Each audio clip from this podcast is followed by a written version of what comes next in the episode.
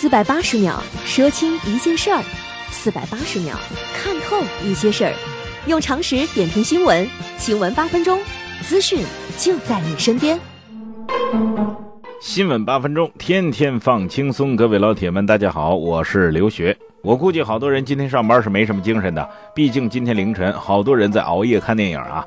今天凌晨的零点，漫威电影《复仇者联盟四》在中国多地公映。因为这片是漫威电影年度大片，吸引了大批漫威粉丝深夜前来观看首映场。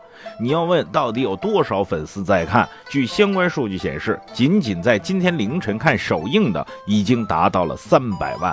复联四零点场的观众人数和票房都创下了中国电影史的新纪录。从事影院管理二十五年的刘敏介告诉记者：“复联四是他从业以来遇到的最疯狂的一次零点场，从来没有那么多观众大半夜的来看电影。”据悉啊，杭州有不少影院在零点之后再放一场，因为复联四片长达到一百八十一分钟，两场放完基本上就是四月二十四号今天早上的六点半了。也就是说，早上六点半就在普通人起床、刷牙、洗脸、吃饭、准备上班、上学的时候，有一大帮人正看完复联四。兴奋地从影院里出来，满怀一颗向全世界剧透但又怕挨骂的矛盾心情。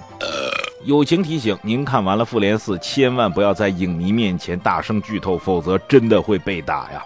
作为漫威宇宙第一阶段的收官之作，大家关心的是哪几个超级英雄真的死了，还剩下哪几个？最终又是怎么打败灭霸的？而我关心的是，那么多人在早上六点半才看完电影，影院的清洁工也要陪到六点半，他们会不会拿到加班工资呢？同时，我又在想，一说到九九六工作制，好多人都表示苦不堪言呐。而一说看电影，熬个通宵都愿意。万幸，这电影也算是多年不遇的情况。要是天天这么熬夜，我估计您都熬不到退休啊！四月二十二号，微软日本公司宣布，将在今年的八月一个月的时间内试行上四休三的制度，即每周五六日休息三天。周五所有办公室全部关闭。这一面向全体员工的项目名为“工作生活选择”。据微软日本在公司官网做出的解释，这个项目旨在探索改革工作方式的基本理念，创造环境，使每名员工能够根据生活和工作的状况灵活自我选择工作方式。除了星期五休息，该项目还会为每名员工提供一笔特别休假补助，用于提升工作能力、家庭生活质量和参加社会公共活动。项目结束之后，公司将统计本次试运行的效果。二零二零年八月，预计仍将继续实行。我寻思凑到这儿了呗。哎呀，不知道看到这样的新闻，马云老师会怎么想呢？互联网公司的老板们还会觉得九九六工作制是一种积极向上的工作态度吗？当然，我觉得呀，这人不能过分休闲，否则也会惹麻烦。四月二十号下午，南通海安街头出现了惊人一幕：一名男子开着奥迪溜起了宝马。四月二十号下午三点左右，海安交警开发区中队民警在路面巡查的时候，突然发现一匹黑色骏马在海安开发区环城线非机动车道内奔驰。仔细一看，还有一根牵着马的绳子从黑色奥迪后车窗伸出来。黑色奥迪轿车在机动车道内缓慢行驶，坐在后车座的一名男子竟然在遛马。民警赶紧示意与骏马并驾齐驱的奥迪车减速靠边停车。经查，这匹黑色骏马的主人是奥迪车主，坐在后座车上牵马的是职业养马人。据这奥迪车主说呀，前几天他把马寄养在朋友家，当天正好让朋友送过来，才出现了开车遛马的一幕。随后呢，巡逻民警对机动车驾驶人违反道路交通安全法律法规关于道路通行规定进行了批评教育，并依法对驾驶人实施了罚款两百元的处罚。哦，我发现你是朵奇葩呀！你咋知道嘞？虽然实施罚款两百元是法律规定的，但是我觉得对一个养得起马的人来说还是太少了。你要是每次遛马都罚两百，他都敢包月呀？说到底还是怪著名水稻专家袁隆平院士，他让一小撮人提前吃得太饱了，撑得胡说八道的，撑得胡作非为的。四月二十一号，南京一名龚姓女房主称遭到了楼盘消费欺诈，情绪激动的坐到了宣传沙盘上维权。售楼部报警之后，女子离开沙盘，经维修方现场测算，初步确定被毁沙盘维修价格在五万左右。目前因涉嫌故意毁坏财物罪，龚某已经被鼓楼警方依法刑拘。此事迅速引发了舆论的热议，不少网友同情女子的遭遇，认为这样做并非完全不可理解，或有不得已之处。不过，也有声音认为此举纯属东施效颦，并不足取。维权不是你无理取闹的挡箭牌。海燕呐，你可长点心吧。说句可能不少人不爱听的话，人家西安那位女车主是把所有能想到的合法维权渠道都走了一遍，最终不得已才走上引擎盖的。您这儿没说几句话，情绪一激动，直接往沙盘上坐。